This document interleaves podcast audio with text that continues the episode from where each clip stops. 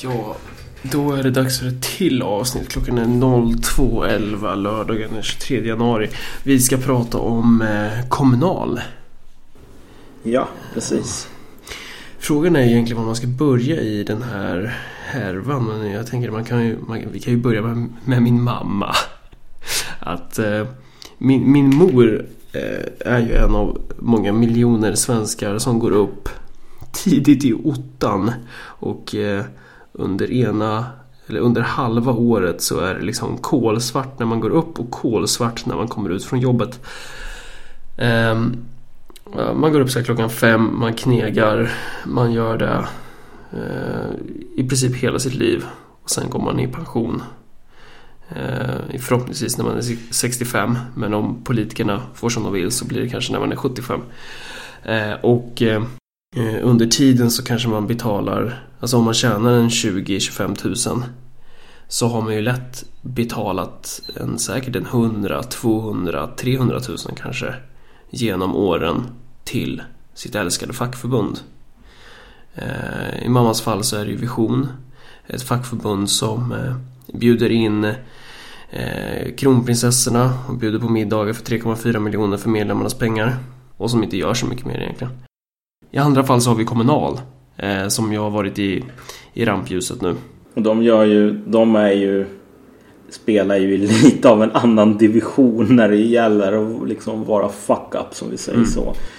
De skulle nog inte kunna bjuda in kronprinsessan med mindre än att det kostar en 20 miljoner i alla fall för maten. Så. Men verkligen. Alltså de har ju nyligen varit i, i rampljuset för att de har hållit på och kastat en massa pengar på vad fan det är så jävla mycket kring det här. Men det är dels någon jävla lyxrestaurang Eh, eller lyxkrog kanske det var. Och sen så är det någon jävla eh, typ porr... Eh, fan var det liksom? Någon porrshow. Typ Puma Swede var där liksom. Eh, och, och sådana där grejer. Eh, och så har man plockat ut x antal miljoner kronor. Och det har ju lett till att den här jävla kassören eh, får sitta i, i, Sveriges Television och vara väldigt svettig och förklara att eh, eh försöka bortförklara det han har gjort typ. Och sen så avgår han och så får han en fallskärm på, vad var det, två miljoner eller något sånt där. Eh, så, som motsvarar väl en jävla massa årslöner för de medlemmar som har betalat den där fallskärmen till det där kräket liksom. Eh, och, och, och, det är ju inte bara där utan det gäller ju hela ledningen i Kommunal har ju betett sig som eh, som de parasiter de är eller hur, hur ska man liksom lägga upp det här? Det är, det är svårt för mig att på något sätt mm, jag, tänker, jag, jag, blir faktiskt arg när jag tänker på det. Mm. Ja men precis. Alltså, den andra saken som behöver nämnas är ju Margot Wallström också. Eh, och hon fick ju ett bostad av Kommunal i Stockholm. Eh, med tidsbestämt, tidsbestämt kontrakt. Eh, och hon med, det, meningarna går isär lite grann om vad som har hänt. Wallström eh, menar att hon fick en försäkran från Kommunal att det inte bara så att de ger henne den här i brott mot egna interna regler och att hon liksom in, inte har fått den här lägenheten som en kompistjänst så att hon har kunnat, kunnat hoppa före i kön. Eh, och Nordström, Anneli Nordström menar att nej, det här är bara något som Margot har liksom missförstått eller hittat på sådär. För det sätter ett ganska, av ganska förklarliga anledningar så sätter, skulle det sätta ett väldigt dåligt exempel om Margot Wallström kunde bryta mot reglerna. Ja, för det har ju ingen politiker kunnat göra tidigare och komma undan. Ja, nej men precis. Och nu ska nu eh, har, har liksom riksenheten mot korruption bestämt sig för att titta närmare på det här och så vidare. Och jag kan väl säga som ordförande Johan sa på Twitter att om inte annat så illustrerar väl det här eh, att eh, hur sjukt systemet är. Därför att det är inte så jävla enkelt att hitta en, en, en bostad i Stockholm. Så att om du nu ska göra det så rent konkret om vi faktiskt funderar på det här så finns det ju nästan en presumtion om att du som politiker är så liksom, well connected så att du har något sätt att fuska liksom. det finns, den presumtionen finns. Jag menar du måste ju bo i Stockholm i alla fall så att du kan pendla dit. Och det finns inga officiella provisioner så. Det är inte så att du får en tjänstebostad eller någonting.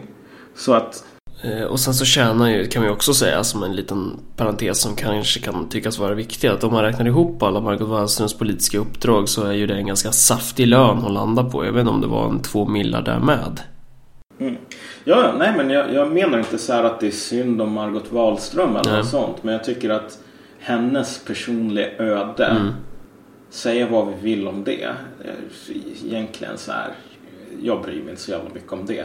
Men det fascinerande är bara så här att typ man måste fuska. Yeah. Och att, det, att ett, ett, ett, ett, tillstånd där det är så här att alla kommer att fuska på något ja, sätt. Ja, alltså det beror ju på. Här måste jag faktiskt säga emot. För att det, det beror verkligen på. Eh, alltså en sak som skulle vara fullkomligt otänkbar för de här människorna i toppen är att ställa sig i samma jävla bostadskö som vanligt dödligt folk och kanske behöva pendla två timmar ut från någon förort. Men det skulle de ju aldrig kunna tänka sig. Alltså så, ja, så eftersom de inte kan tänka sig att typ bete sig som folk så måste de ju fuska. Jo, nej men precis. Det ligger väl någonting i det. Sen så skulle de väl kunna ställa sig i bostadskö. Och också så här, um, två miljoner. Det är så här. Ja, ja. Det, ja, jag vet inte fan. Jo, jo, jo, men alltså jag vet. Alltså det är väldigt enkelt att klanka ner. Hur, hur är det? Vad kallar oss så här elaka, arga populister. Och jag menar, jag vill inte förneka dig den rätten och kasta skit på Wallström. Jag vill bara peka också på att det ligger att det här, så som systemet funkar, så finns det ett antagande ett dolt antagande om att du som politiker kommer att hitta något sätt att hoppa köer eller få någon sån här jävla fin deal av någon du känner. Och troligtvis så är väl det det som händer de flesta liksom. Att de hittar något fint sätt att liksom bryta mot någon regel och sånt. Som Margot Wallström säger, skulle säga att ja, men hon har blivit så här. Det är ganska orättvist att hon blir anfallen när typ alla gör det här eller liksom så. Hon skulle göra rätt i sak på ett, på ett sätt. Det gör ju inte det hela bättre Nej, egentligen. och det finns ju... Jag, menar... jag förstår inte varför någon skulle ha ett intresse av att försvara den människan. Det är ju det, är ju det som är... Hon är ju... Ja, men hon är ju en del av samma skit.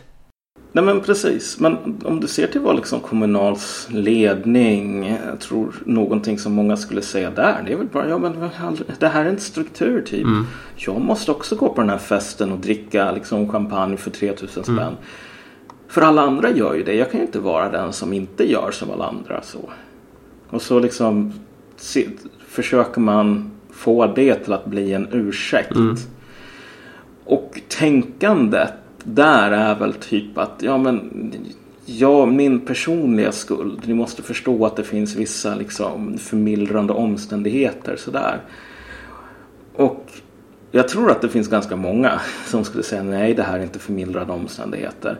Men även om jag vaknade upp och kände mig otroligt generös som person och bara sa men vet du vad, det här är kanske förmildrande omständigheter för dig personligen. Liksom. Ja, grupptryck, det är svårt. Det, det, det, det är liksom ett socialt faux pas och typ säga nej, jag vill inte hålla på att dricka alkohol för 3000 alla andra gör det. Jag tycker att det här är korruption. Um, Okej, okay, fine. Jag accepterar det. Det spelar ingen roll egentligen därför att ett, ett, ett fackförbund där sådana här saker sker rent strukturellt. Oavsett vad vi tycker om människors personliga skuld så kommer det här fackförbundet att fucking jävla dö. Det kommer att ruttna bort. Så liksom, det spelar ingen roll om resten av alla jävla palatseunucker håller på och stjäl lika mycket från eh, den förbjudna staden som du. Det här är fortfarande någonting som håller på att förstör hela... Eh, liksom, de håller på att ha sönder staten typ. Och vad alla politiker liksom, eh, i S mer eller mindre i deras toppskikt gör är ju att de är de här termiterna som håller på och äter sönder husgrunden. Mm. Helt oavsett om de tycker om det eller inte. Eller om de gör det för att de är elaka eller för att passa in eller något sånt. För liksom. att det är, det, det är så man gör. Ja. Eh, och det... Eh, politikerna idag lever ju i en bubbla, eller makten gör ju det. De lever i en mm. egen isolerad bubbla och det är väl det som är egentligen mitt främsta argument till varför man måste halvera politiker. Det finns flera anledningar till varför man måste kraftigt sänka politikerlöner och det skulle inte lösa alla problem. Men det är i alla fall ett, ett, ett steg i rätt riktning och det handlar ju om så här att när du får människor som lever i väldigt isolerade bubblor, eh, människor med makt, eh, till exempel politiker eller fackpampar. Eh, om du har en politiker som tjänar, vad tjänar en riksdagsledamot Det är 62 400 i månaden tror jag. Eller som minister kanske du tjänar en, eh, ja, över en 100 000, kanske 124 000 eller något sånt där. Då kommer liksom inte du, och sen om du lägger till en massa andra politiska uppdrag så kanske du kommer upp i några miljoner i månaden så här. Då kommer inte du tycka typ så här att det är ett problem att kollektivtrafiken är dyr. Du kommer inte tycka det är ett problem att tandvården är dyr. Du kommer inte tycka att även om det skulle kosta mindre pengar att förse alla människor i Örebro län, 283 000 människor, med fri tandvård. Det är billigare än bara lönerna i riksdagen till de här 349 politikerna. Så tycker man ändå att politikerna bör gå före. Liksom. Man lever i en egen bubbla, man kan inte sätta sig in i folkets situation och det, det skapar en skevhet. Det skapar en, en vad ska man säga, det, det, är väldigt svårt att försöka utforma en politik för människors vardag då. Eller i, fack, eller i formen av fackförbund då. Hur fan i helvete ska sådana här människor kunna företräda medlemmar? Ska, ska, de här, ska den här jävla asen som liksom har, har suttit och plockat ut de här jävla pengarna och levt svinigt. Det är liksom inte så här att de har gjort det på, på, med, på medlemmar som tjänar 60-50 tusen i månaden om nu det här skulle göra saken bättre utan det här är verkligen det är lågbetalda människor som sliter i vår hemtjänst. Det är så här, det är undersköterskor, det, det, det, det, alltså det, alltså det, det, det, det är människor som verkligen knegar för att få det att gå ihop. Det är deras pengar man tar och lever som ett as på. Precis, och det som du tar upp där med att liksom man, man börjar tro att det här är någonting som man förtjänar. Mm. Liksom, att det här är normalt. Mm. Det är ju det som är det absolut mest frätande, om vi säger så, liksom på, på Kommunals chanser att överleva. Mm. Just för att... Och det jag skulle komma till är väl att det blir problem för demokratin i slutändan. Jo, jo men det blir ja. det ju också. Men om vi tänker oss vad, vad Kommunal har gjort, liksom, vad deras misslyckanden är. Det finns ju en del saker som är bara tecken på otroligt dålig ton. Om vi säger så, väldigt tondövhet. Alltså, så här, frågan är om du oavsett alla andra betänkligheter bör hålla på att driva lyxkrogar rent. Jag menar inte. Jag menar bara hur folk kommer att uppfatta saken. Om du driver en lyxkrog med förbundets pengar som ingen vanlig förbundsmedlem har råd att gå på så kommer folk att tycka att det är ganska tveksamt. Alltså, så, så även någon sorts känslokall autist skulle väl säga att ja men okej, jag har inga känslor. Men du måste ju förstå vad folk kommer att tycka om det här. Och det, det är väl kanske skäl nog att inte göra det. Men sen så har man ju drivit de här med otroligt stor förlust. Uh, och det är ju i och för sig inte så himla konstigt kanske. Därför att det är ganska svårt att driva lyxkrogar. Typ. Det kräver väl en viss kompetens kan jag gissa mig. Så att om de gav mig en lyxkrog att driva så skulle väl den också gå med jättemycket förlust. Men det som man har gjort är ju att man har tätat upp de här hålen med återigen med medlemmarnas pengar. Uh, och sen så har man ju gått på de här själva och sagt att vi behöver inte betala notan, vi käkar det här gratis. Återigen, man käkar där gratis och de egna medlemmarna har inte en susning av råd att käka där. Annat än, jag vet inte, på sitt silverbröllop eller något sånt. Um, så att och i slutändan det här med att men vi, vi kan gå här och käka här gratis och vi kan betala oss så här stora arvoden och liknande. Vad är förklaringen? Det är ingen där som kan säga så här, men jag får så mycket pengar i månaden för att jag är så jävla kunnig och kompetent. Mm. Jag tror att även om man sa, och även om man kunde argumentera det så tror jag inte att det skulle vara ett så jävla bra skäl till att man ska få en, ett avgångsvederlag på typ 2 miljoner kronor eller någonting. Mm. Men det skulle ändå vara ett argument som man kunde förstå att någon sa mm. typ. Så här. Jag driver det här verksamheten som hovar in miljarder. Självklart så ska jag få en miljon i månaden. Ett sånt argument, jag kan köpa det. Jag kan inte köpa ett argument som säger jag förlorade en kvarts eller liksom över en kvarts miljon, miljard. En tredjedels miljard på att driva det här företaget som jag sen pengar som jag sen tog från vanliga medlemmar. Det är därför som jag förtjänar att tjäna hur mycket som helst. För övrigt tänkte jag bara meddela det här avlånga landet att om det är någon som har en kvarts miljard som de vill typ spela bort, vill förlora, så kan jag ta på mig det. Och jag kommer bara kräva en 200 000 i månaden eller någonting att göra det. Så jag är fan billigare objektivt än Kommunals ledning. Så, så bara jag kan till och med sänka mig till en 80 000 kronor i månaden för att typ spela bort dina pengar. Bara så att du vet. Så här, apropå ingenting. Explodera på glas! Knackbenen på kröken!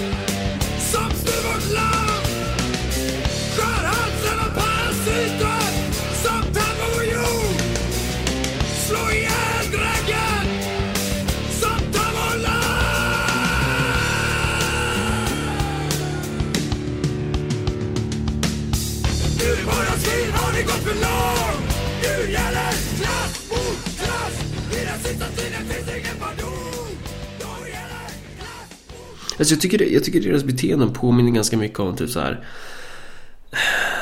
så här grekiska filosofer typ. Som ligger i sina jävla typ så här liggstolar. Vad heter sådana där? Sådana där som alla greker och romare ligger i och äter vindruvor. Det är det enda man gör i de här liggstolarna. Man, man äter vindruvor. Sådana ligger de i alla fall. Och så tänker de om huruvida verkligheten finns. Eller om det i själva verket är så att verkligheten inte finns. Eh, och att typ idéerna har skapat världen. Och sen så eh, är det ingen som ställer sig frågan varför de här överhuvudtaget kan ligga där och tänka. Eh, mm. Varav svaret givetvis är att det är så här x hundratusentals slavar som typ bryter ryggen ute på fälten för att så här skörda in det överflöd som möjliggör för de här asen att kunna sitta där och tänka. Eller man skulle kunna ta medeltiden, så här, du har adel. Eh, så sitter där och bara tänker att ja men bönderna de jobbar ute på fälten och jag sitter här i mitt slott och har det jävligt gött. Och det bara är så. Av ren hävd. Förstår du? Att det, det är en ja. likhet. Det är en ganska, jo, det är en ganska enorm likhet. Och det gäller ju inte bara fackpampar utan det gäller politiker. Det är hela den här korruptions... Eh, den här isolerade bubblan. Ja, men alltså, och det kan man väl, om man ska ta adeln som ett exempel ja. här. Så den tidiga adeln, den sorten som liksom gjorde grejer. Anledningen till att du har kungar och liknande är ju oftast för att någon farfäder liksom var jävligt eh, benhård, eh, smart politiskt, höll på att mörda sina konkurrenter, allting sånt där. Det där var ju en person som typ fattade att vi har den här makten för att vi har snott den med våld. Typ Tywin Lannister. Ja, typ Tywin Lannister kontra Sansa Stark. Precis, det är inte någon sådan som har personlig erfarenhet och liksom etablera en maktstruktur. Som skulle säga, nu, det här är någonting som jag har för att jag föddes in i det. Nej, det här är någonting som jag har för att jag jobbade jävligt hårt och typ högg huvudet av en massa människor. Det är bara när de har så här inavlade barnbarns barnbarns barn så kommer kanske kunskapen om att det faktiskt var lite jobb att bygga upp typ det här den kommer att vara borta. Det enda som kommer att vara kvar är strukturerna och de här strukturerna kommer att ses som normalt. Ja, och när man gör dem liksom eh, när man fortsätter att knulla runt i den egna familjen för att hålla the bloodline pure så att säga. Så hamnar väl någon, man kan väl hamna där i, var var vi någonstans? Österrike va? Hos Frans, eh, vad hette han? Ja men alltså just det. Kejsar Frans den andra av Österrike hade ju en son som var Uh, efterbliven eller funktionsannorlunda. Ja. Han hade antagligen någon liksom Funktionsannorlunda, säger du så för att så här, inte råka illa ut från någon Ja, ja precis. Man får ju inte kalla folk. Får, jag får ju inte ens kalla mig själv liksom efterbliven så här, mentalt handikappad även fast det är det som jag är. Hur som helst. För att återgå till ämnet. Uh, jävla PK-Sverige. Uh, så den här sonen i alla fall hade någon form av downs eller något sådant. Så att han eh, var ju absolut för dum för att kunna styra riket. Så det var ju andra som styrde åt honom. Till exempel Clemens von Metternich. Eh, en, en bekant figur rent historiskt. Så. Eh, och så här på under första hälften av 1800-talet så hade du en period som kallades för The Springtime of Nations. Mm. Som du hade massor med länder där du hade antingen liksom revolution igen eller revolution för första gången. Det var så här massor som ville införa typ demokrati och sånt där. Eh, så det är där som du har Pariskommunen 1848 är det väl. Eh, och det var oroligheter i, Frank eh, i Österrike också. Och så som historien förtäljer så hade du någon sån här mobb av typ arga bönder som marscherar mot palatset. Och så frågar den här efterblivna kejsaren vad håller de här killarna på med? Och så sa Metternich så här, ganska trött att de, vill, de marscherar för att de vill avskaffa kejsardömet. Typ störta er. Och så svarar den här sonen då, äh, äh, eller kejsaren. Mm. Får de göra det? Mm. Där har vi det. Ja, och det är en bra fråga. Får de göra det? Ja, alltså, det där är väl en fråga som jag tror liksom Frågan är om de inte Många inte har sett på det här tapp, gigantiska tappet i medlemmar som Kommunal varit med om. Och liksom ställt sig samma fråga i den här lilla mm. bubblan. Mm. Men får de göra det? De kan ju inte gå ur Kommunal. Det är ju våra medlemmar. Som om vi fortfarande levde på den tiden. Så att om jag var liksom eh, någon monark och min systerdotter gifte sig så kunde jag ge henne Halland mm. typ med alla som bodde där. Det bara, det bara hängde med. Att, men precis, alla som bodde där hängde med för att vad fan, jag äger ju Halland. Jag var ju kung. Allt de skapade hängde med, hela, hela köret ja. liksom. Ja men eh, precis, det här var undersåtar typ, de tillhörde mig. Pariskommunen var 1870 eller 71 för övrigt. Ja, det visar hur jävla dum jag är. Just det, ja men Pariskommunen var väl under kriget, franco-preussiska kriget. Ja, okej. Okay. I stand corrected, sorry. Det, det, är fan två på morgonen så jag, får, jag, jag kan ursäktas vissa missar. Du hade i alla fall den, den jag kommer inte ihåg om det är, det är väl den andra republiken i Frankrike. Ja, det, alltså, det är så jävla skitsamma. Det, ja. ja, hur som helst. Det var revolution även i Frankrike på den tiden. Men poängen här är bara så här att jag tror att folket i toppen på Kommunal idag ser ungefär på sina medlemmar på lite liknande sätt. Det här är någonting som de, din mamma, andra människor, de finns där ute på arbetsplatserna på något sätt och så håller de på och knegar och sådär. Och sen så är de medlemmar i Kommunal. För jo men det, det, har de alltid varit och det kommer de alltid vara. Det är bara så världen är mm. konstruerad. Ja och, och, och där finns det ju också så... en oro liksom. Att det är väldigt många svenskar som är, som är med i fackförbunden för att man är oroliga för att det, man drabbas illa annars. Men tänk liksom om de här människorna hade lagt alla de här hundratusentals kronorna. Alltså tänk dig de här alltså, eh, tanterna som slitit ut sig som, som sköterskor i olika sektorer. Eh, och som bara fått piss. Eh, de, de liksom... Om de hade lagt de här surförvärvade slantarna på något bankkonto någonstans. Då hade de ju haft en... Då hade de ju haft ordentligt för att klara en strejk eller klara en att bli uppsagda. Men nu har de lagt sina pengar på att, att göda äckliga jävla as.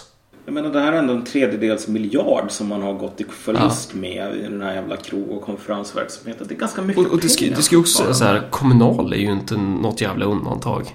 Nu kanske folk blir jättearga bara, men vadå LO? Det är ju så här arbetarklassens frontorganisation. Bara, Nej, det är inte det. Det är verkligen inte det. Nej, om du börjar gräva i landsorganisationen i stort så kommer du väl att hitta nästan värre saker än det här antagligen. På, på olika Och det ställen. hoppas jag att, att folk gör, men det är väl för mycket att begära av den här jävla ADD-medien i det här jävla landet. Men så här, för, det, för grejen är den, det här kommer ju vara bortblåst om en eller två veckor. Och sen så kommer de här parasiterna fortsätta att vara parasiter. Och, och det, det, det, det, är inte bara den här eh, mongolida kejsaren som undrar Eh, om man får marschera mot kejsardömet. Det är även svenska vänstern som gör det. Eh, och jag önskar att jag, jag kunde slippa tala om de här idioterna Men, men eftersom de är idioter så måste jag ju ta upp dem i varenda jävla poddavsnitt. Och det är så här, här har vi parasiter som förstör för vanligt hedligt folk. Och så har vi liksom en, en, en, ett medieetablissemang var de flesta tidningarna profilerar sig som höger då, och det är de ju. Eh, och och de, de drar igång ett drev mot det här. Eh, och då ser vänstern det här och så tänker de, ja men onda sidan drevar mot de här fackpamparna. Eh, och så säger de, sluta dreva. Herregud, jag menar vad fan, vi ska väl vara tacksamma åt högermedia och borgare och liknande. Som, som drevar. Ja, för, för, frågan är så här, vänster säger bara, men högern drevar. Då borde ju svaret kanske vara, ja och vad fan gör ni då? Era jävla idioter, varför drevar inte ni? Var, varför jagar man inte de här människorna med käpp? Ja, vad högern säger. Kolla, den här organisationen har en fet jävla cancer. Och ingen i toppen bryr sig om att fixa mm. den. Och, och det, det, är klart att de, det är klart att de har olika intressen till varför de säger så. Men, men de har ju rätt. De har helt rätt. De har ju rätt, precis. Jag menar, vad fan, det är en fet jävla cancer. Den här cancern kommer att ha ihjäl typ LO-kommunal. Om den tillåts gå hur länge som helst utan att bli behandlad. Det stämmer ju. Så vad fan, jag menar antingen så kan väl typ borgarna dränka typ kommunal i badkaret eller så kan kommunal tar livet av sig självt på något sätt. Liksom. Men jag menar det är ju inte någonting här att påpeka de här bristerna är ju att säga att den som påpekar bristerna gör någon skada här. Det är ju löjligt. Det är bristerna själva. Men en sak som verkligen behöver tas upp här innan vi går vidare. Som är viktig att poängtera. Det är bara så här.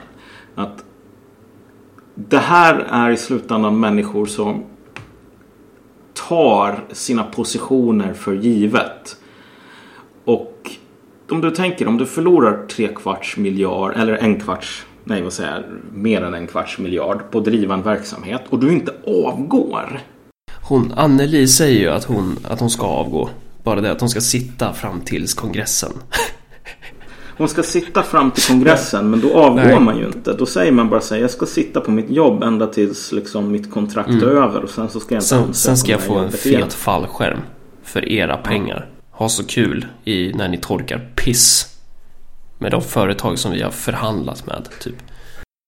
Liksom, vad fan, om det här var typ Yakuza. Oj. Du skulle ha varit tvungen att skära av dig ditt jävla finger. Nej men då hade det varit Japan över, överlag hade det varit så här harakiri liksom. Ja men precis, du skulle ha fått en jävla liksom, någon jävla samurajsvärd och sen skulle de ha sagt du är ett jävla fuck up. Du har totalt misslyckats. Fan vad jag gillar det på något sätt. Mm. Här, här har du din wakizashi. Nu ska du skära upp buken på dig själv och då kommer du åtminstone ha dött på ett ärofullt sätt. Så, det här är din sista chans att rädda liksom, berättelsen om dig. Typ. Och jag menar, vad fan, du vet, det ligger någonting i det. Och jag menar inte bara åh, åh gud vad ballt. Utan jag menar bara så här att om de här människorna bara går liksom som kassören avgick ju. När det hade avslöjats att liksom det här, allt det här så att det inte var möjligt för honom att sitta kvar. Alltså om det är den attityden som du har mot dina egna misslyckanden. Att du får misslyckas precis hur du vill. För vem fan bryr sig? Det är bara andras pengar. Hallå? Um, du vet, då kan inte din organisation gå någon annanstans än, käpprätt åt helvete. Mm.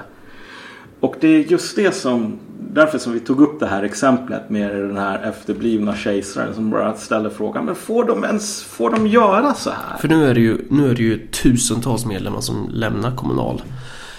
Eh. Jag har inte sagt typ fått en 4000 nya medlemmar. Ja, det, det är mycket, jag vet inte exakta siffran men om de har fått så mycket så är det ju en jävla medlemsökning. Det är ju en sjuk medlemsökning. Det måste ju vara mer än, jag vet inte. Man kan inte säga om det är en fördubbling men det, det, är riktigt mycket medlemmar mot vad de haft tidigare. Och det är ju så här, det är väl bra att människor, alltså hellre att människor går med i syndikalisterna. Det är så här, man kan ju tycka vad man vill om dem men de är ju ändå inte ett, ett, ett förbund som i alla fall i dagsläget har den här sortens jävla pampar. Så. Men vad känner en så här för, för förtroendeval i syndikalisterna? 23 000 jag vet inte ens, Jag vet inte om, om det funkar så där. Alltså du, du har ju så här grejer om att du Jag vet inte hur de har beslutat på kongressen men det har ju varit snack om att du inte ska ha ombudsmän och sånt där. Mm. Ja men alltså, ja, hur det nu än ligger till med den saken så är det väldigt, väldigt osannolikt att någon i SAC tjänar så himla mycket mer än de personerna som de ska representera. Ja, eh, och, och men, men återigen då, det finns folk inom svenska vänstern som tycker att det här är någonting dåligt. För att så här, man ska ju vara med i LO. För att så är det ju. Det har man ju alltid varit. Och man bara, era jävla idioter. Vad håller ni på med så här?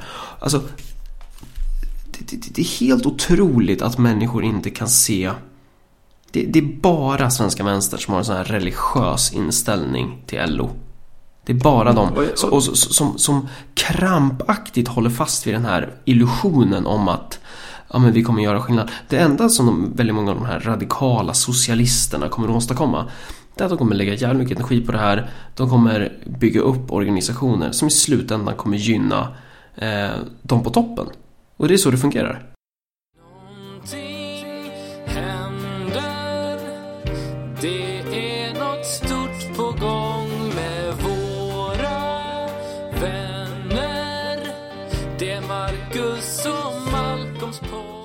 Och du vet, alltså du, du, sa väl till mig att du hade försökt bryta isen på Aftonbladets kulturfest genom att, så att säga hej jag är Marcus Allard, jag jobbar med typ Sveriges argaste missnöjesparti typ. Något sådant. Det var ingen som riktigt fattade hinten typ. Och då försökte jag förklara att ja, det vi kommer från Närke. Men det var ingen som fattade det heller så jag, jag gav upp.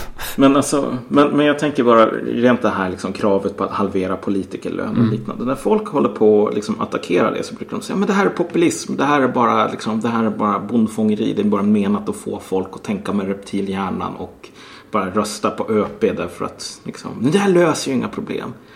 Men alltså egentligen, alltså de här pengarna är ju inte, det är inte när man tror, säger så, då har man inte fattat någonting. Inte ett jävla dugg.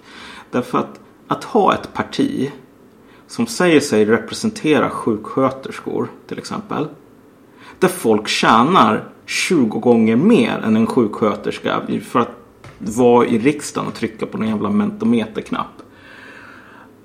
Det är inte hållbart. Att säga så här att inom det här partiet eller inom den här organisationen så får inte du tjäna mer än typ 24 000 i månaden före skatt eller någonting. Det är inte någonting som man nödvändigtvis gör för att man är en jävla hipster eller för att man vill vinna en popularitetstävling. Det är någonting som man gör så att man inte får retards i toppositioner som säger så här men folk är sura på oss för att vi lever som kungar. Får de vara det? Ja. ja, för i den verkliga världen där jag vet inte vad, till och med kejsare har blivit typ halshuggna på öppen gata ja. av arga bönder. Eh, då får folk faktiskt göra det och de gör mm. det om du beter dig svinigt nog. Och så att du behöver alltid komma ihåg vart ifrån du mm. kommer. Och det är när till exempel adelsmän glömmer vart det faktiskt var de kom ifrån och börjar ta saker och ting för givet mm. som revolutionerna börjar komma mm. normalt sett. Och, och, vad ska man säga? Fan vad jag skulle säga. LO. Politisk bubbla. Nu börjar man bli trött alltså.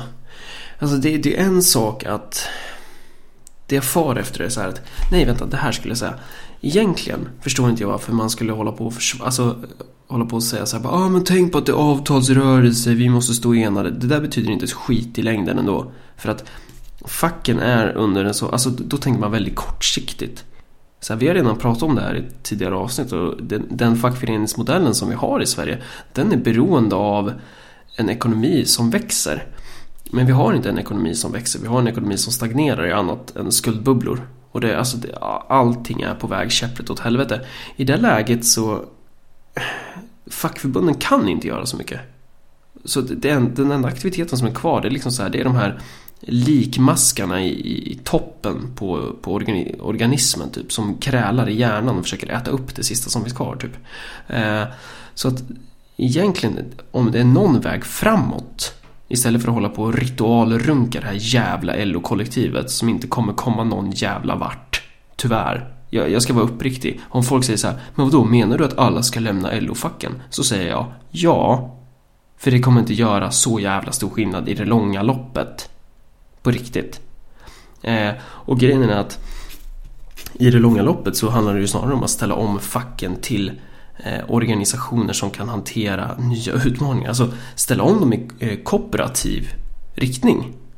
Ta lärdom av, mm. av, av Mondragon eller vad det nu kan vara. Liksom, så här, eller de här eh, kooperativen i Detroit.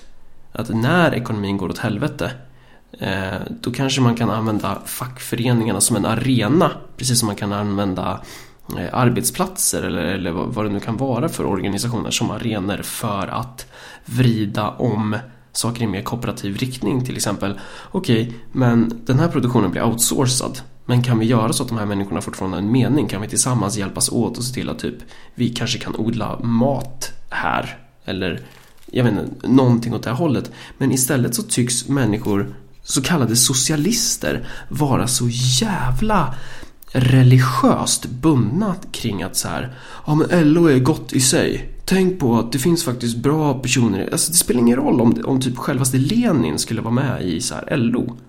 Det spelar ingen roll om typ Marx skulle vara det. spelar ingen roll vem fan det nu än är. Det, det här är fortfarande en struktur som man måste se för vad den är. Mm. Ja, alltså en grundförutsättning för att du ska ha en fungerande organisation, det spelar egentligen inte någon roll vad den håller på med det är att misslyckanden, fuck-ups, åtminstone straffas med okej, okay, vet du vad, du kommer inte att få jobba här igen. Aldrig någonsin. Eller typ, hej, du behöver skära av dig lillfingret för typ fuck-ups ska inte tolereras. Om du säger så, ja ah, men vet du vad, det är bara någon annans pengar. Herregud, vem mm. bryr sig? Självklart ska du få en fallskärm. Då kommer du att få fuck-ups som misslyckas konstant. Och eftersom det inte finns något sätt att bli av med det här annat än att ta in dem, betala in betala liksom dem en två miljoner kronor i avgångsvederlag. Så kommer du att förlora massor med miljoner. Och du kommer förr eller senare att dö. Det är den första poängen. Och det här gäller typ liksom adelsfamiljer lika mycket som för LO-kollektiv. Det som däremot gäller för LO-kollektiv som inte gäller för adelsfamiljer är att det här är någon form av liksom demokratisk organisation. Och i en demokratisk organisation, om du inte längre kan leva som du lär, då kommer inte du ha någon legitimitet. Du kan inte, alltså en österrikisk kejsare kan leva som en kejsare och det är liksom ganska okej. Okay. Ända tills bönderna börjar svälta ihjäl. Så länge de inte gör det så är det i alla fall okej. Okay. Därför att det är liksom det, det finns ingen pretension om att en kejsare och en bonde är lite samma sak. Utan legitimiteten baseras ju nästan på att den här kejsaren faktiskt lever som en kejsare och fortsätter att göra det vare sig den vill eller inte. Eh, men i kommunal då, för att folk ska se att det finns någon poäng i kommunal så krävs det att människorna på toppen beter sig enligt någon sorts normer där de i alla fall ger sken av att vara någonting annat än just kejsare. Och idag så är det ingen som bryr sig om det längre. Alltså alla de här förändringarna som har föreslagits, det är ju bara ett jävla piss. Om de sa vid kongressen så här att nej, vet du vad, vi vet att vi har regler för, för det här med avgångsvederlag och fallskärmar. Men vi skiter i reglerna nu. Du har fuckat upp så jävla mycket så du kommer inte att få den här fallskärmen. Och det kommer ingen annan att få någonsin igen. Om de beter sig så här. Då skulle man i alla fall ha markerat på något sätt att alltså, man insåg hur allvarligt det här var. Men så länge som man bara säger okej, okay, vet du vad, vad tråkigt att du måste avgå därför att alla medlemmar avskyr dig. Här har du två miljoner. Nästa person kommer att hamna i precis samma sits, kommer att få två miljoner och kommer att liksom lida av liknande liksom, medlems... Och då finns ju argumenten. Dels är ju argumentet emot så här bara, nej men vi kan rösta in personer på kongressen så att vi kan förhindra det här.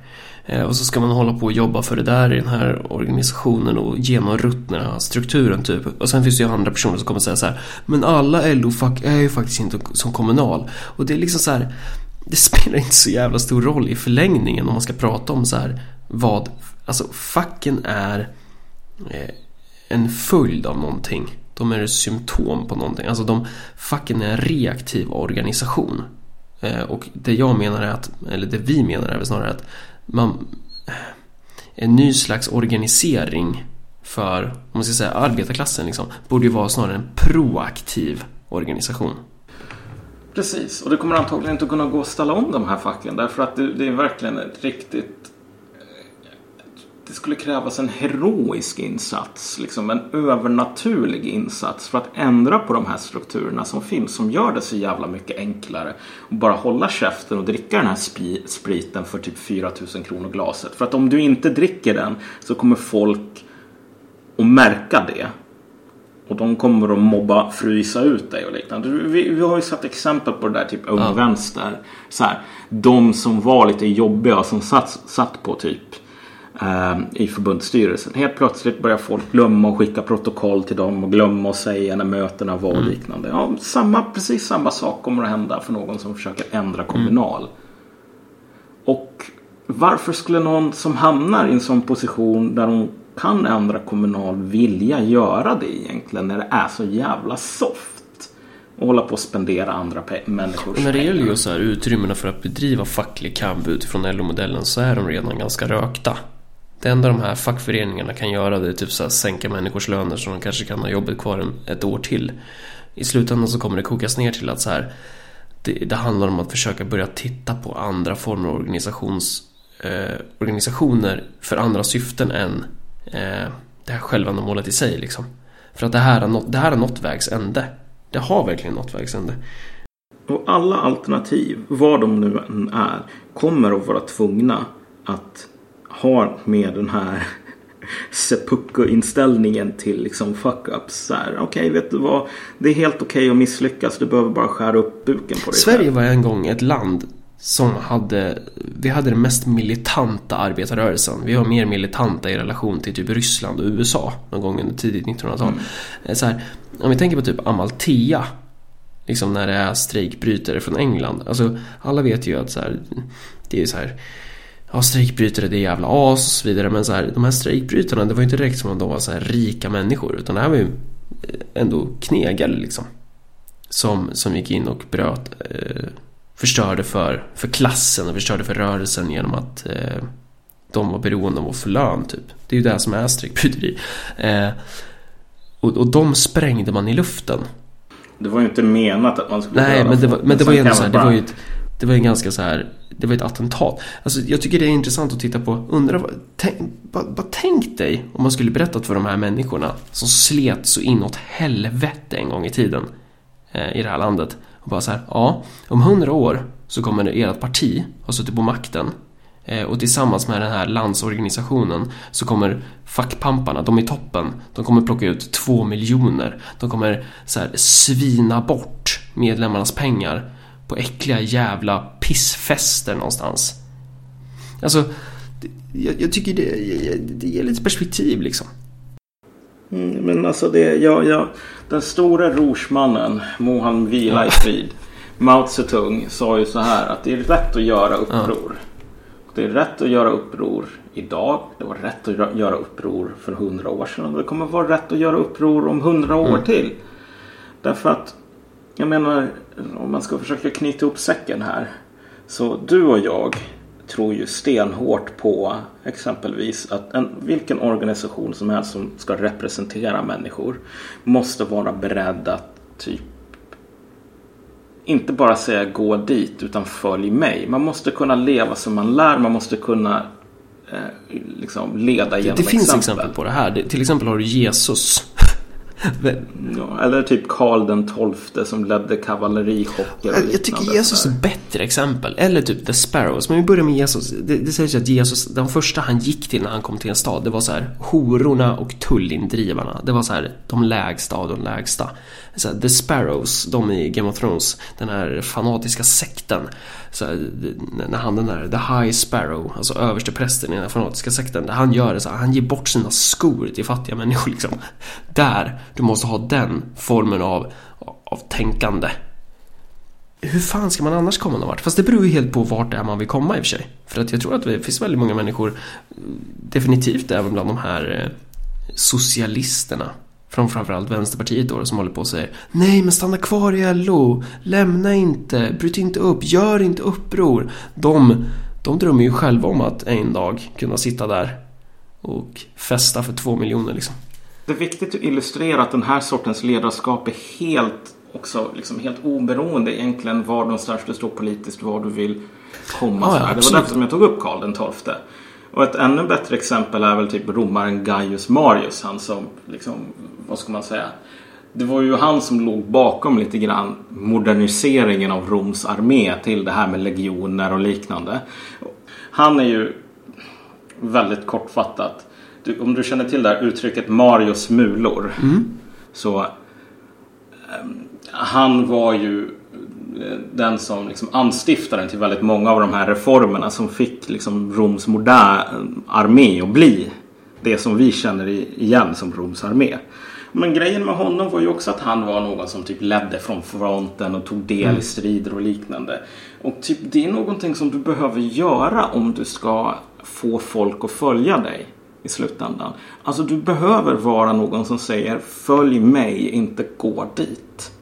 De i kommunal som typ lever som kungar. De kan inte gå någonstans och säga följ mig åt sina medlemmar. Därför att de ser på medlemmarna som undersåtar som ska tycka att kommunal är bra därför att det är, så har folk alltid tyckt. Det är deras roll. Sköldnarna